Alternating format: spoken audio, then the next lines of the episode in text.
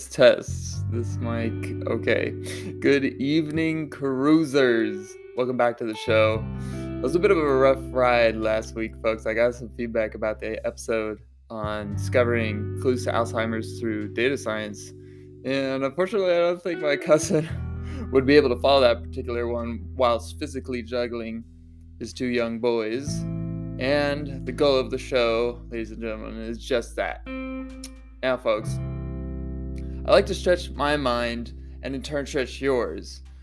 I'm learning every week how to deliver content to you in a better way that um, and it is tricky to do while driving into topics that I haven't heard much about before. Uh, oftentimes, this requires a basic sort of foundational knowledge that I have to master, and then I'd like to lay that out for you. And then I can proceed through these very dense research papers and filter out the side roads to bring you what I hope are the five star stops along the road. I'm not the clearest in my delivery yet, but performing this literature review and complex translation process every week will continue to help me hone my driving skills. And the shows will get better and better. So if you are thinking you could not follow along last week because you just aren't smart enough to know what is going on, don't. I am growing, and your feedback is what fuels my passion to get better. So please, I hope you understand that. And really, I'm asking for all your comments. You can leave a review on Apple Podcasts. You can drop a comment on the Reddit channel, and you can email me at cruisingwithwellington at gmail.com. Uh, and that's just cruising without a G. C R U I S I N with Wellington at gmail.com. I think about how to improve the show every day, so let me know. With that, I have a few announcements. First, I have gotten a new uh, logo design, working on a way to upload that to Anchor. For some reason, it crops out most of the image, so I have to figure out a way to make that work. Also, I'm looking for um, making a couple of different sticker designs. So if you have any ideas about what you might want to have on the back of your laptop, say, let me know. Uh, I was originally thinking a version of sticker that had the tail lights of a really cool 1962 Impala. Uh, you know the classic six or you know, pair of three tail lights. Very cool, very classy. Uh, so yeah, let me know. I, a second exciting announcement is that I've gotten word from a local business that they like the idea of a collab. So I'll let you know exactly when that will be. But for now, I'm hoping Saturday, the 8th of January, will be the first date for the first Cruisers Causerie.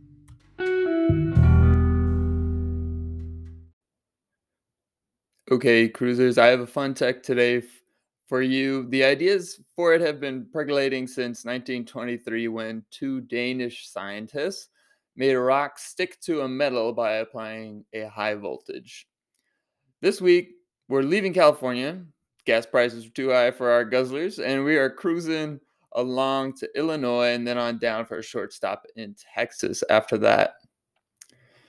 The topic of discussion for today is the controlling is is the way to control a how a surface feels using electronics, otherwise known as surface haptic technology.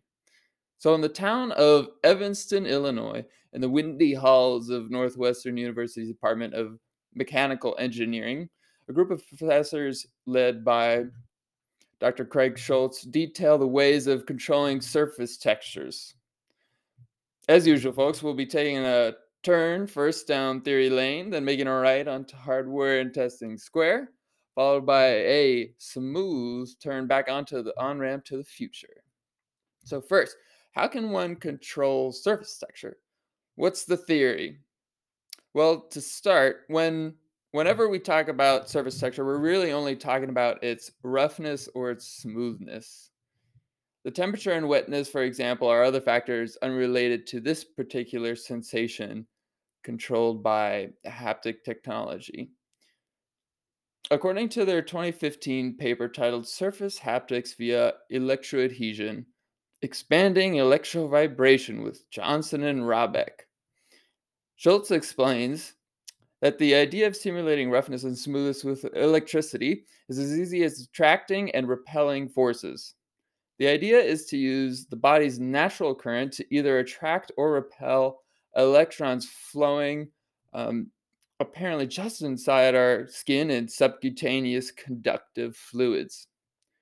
This toys with the apparent friction our finger might feel when pulled closer or pushed further from the surface.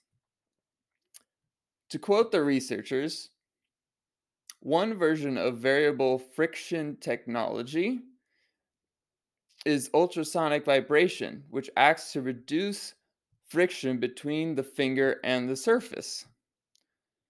In a second version, applied electric fields attract charge in the finger, pulling it uh, closer to the surface and increasing friction. Friction. Both of these methods, I assume, work on a scale so that you can simulate roughness and smoothness with both. So, which of the ones are we going to be talking about tonight? Well, the latter actually has two significant advantages in terms of cost and structural composition. Turns out that sucking the finger closer using electrical fields and electricity requires only microamps of current, which is extremely low cost to our current battery technologies. The other benefit is that the surface uh, being manipulated can be solid, much like, say, a touchscreen on your tablet or iPhone. The other benefit is that the service, uh, sorry, yeah, can, yeah. So the efforts of this paper and the one I will briefly mention recently published by a team at Texas A&M focus on this method, also known as electroadhesive haptic te- technology or what I like to call zap gap technology. And the reason for that is the tiny microscopic gaps between your pinky and the plate with chocolate sauce on it. This gap typically fills typically filled with air acts as a roadblock for the charge in the surface to reach through to your finger, causing a force uh, that attracts your pinky closer to the surface. Uh, the technical term for this system is called a capacitor. If you have heard of that before, it sort of acts like a way of storing charge. But your finger has a charge on one side that wants to meet up with the opposite charge built up on the surface of the material you're touching. And they and that creates a significant electrical force that pulls them together sort of like a magnet. So, cruisers, let's make our way through hardware and testing square a little bit. It's not very complicated, this one, which is nice, considering the other ones we've been talking about. So, some interesting and fun sites to see here. The folks at Northwestern used an aluminum paint to make a smooth surface for someone to pass their finger over. Then they had uh, the lead author swipe his finger over the surface to uh, a metronome beat, and they measured the force of friction the finger felt from moving side to side and the pulling force the current created by using a tool called a tribometer. I believe I'm pronouncing that right. Tribometer has many different setups, one of which is using weighted pulleys to see how much weight needs to be applied while an object is pulled across on the other end of the pulley across the surface of, uh, of interest.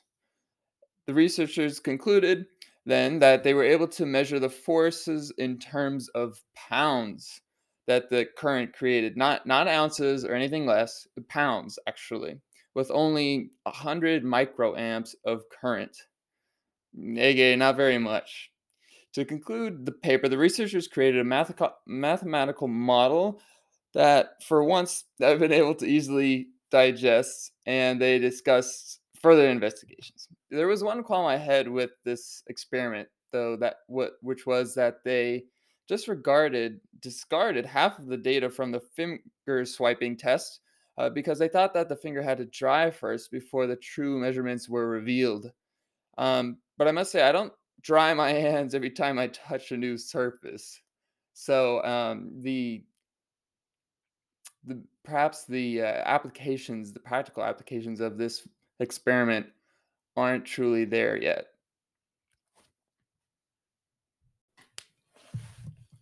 So, folks, starting on to the on ramp to the future, let's examine what research is occurring on this matter today. In the Advanced Materials Journal, published in 2021 by Wiley, Dr. Hipwell from Texas A&M, uh, their mechanical engineering department, describes her work pursuing the best little microscopic shape, like a cone or a trapezoidal pyramid, or even a triangle for that for the transfer of the charge from surface of tablets for, for example in order uh, to your finger in order to develop a neat innovation which is to let consumers feel the fabric of a big old lazy boy they found on craigslist on their tablet say this brings me to extensive applications of this technology the holy grail, they say, is the consumer shopping experience online.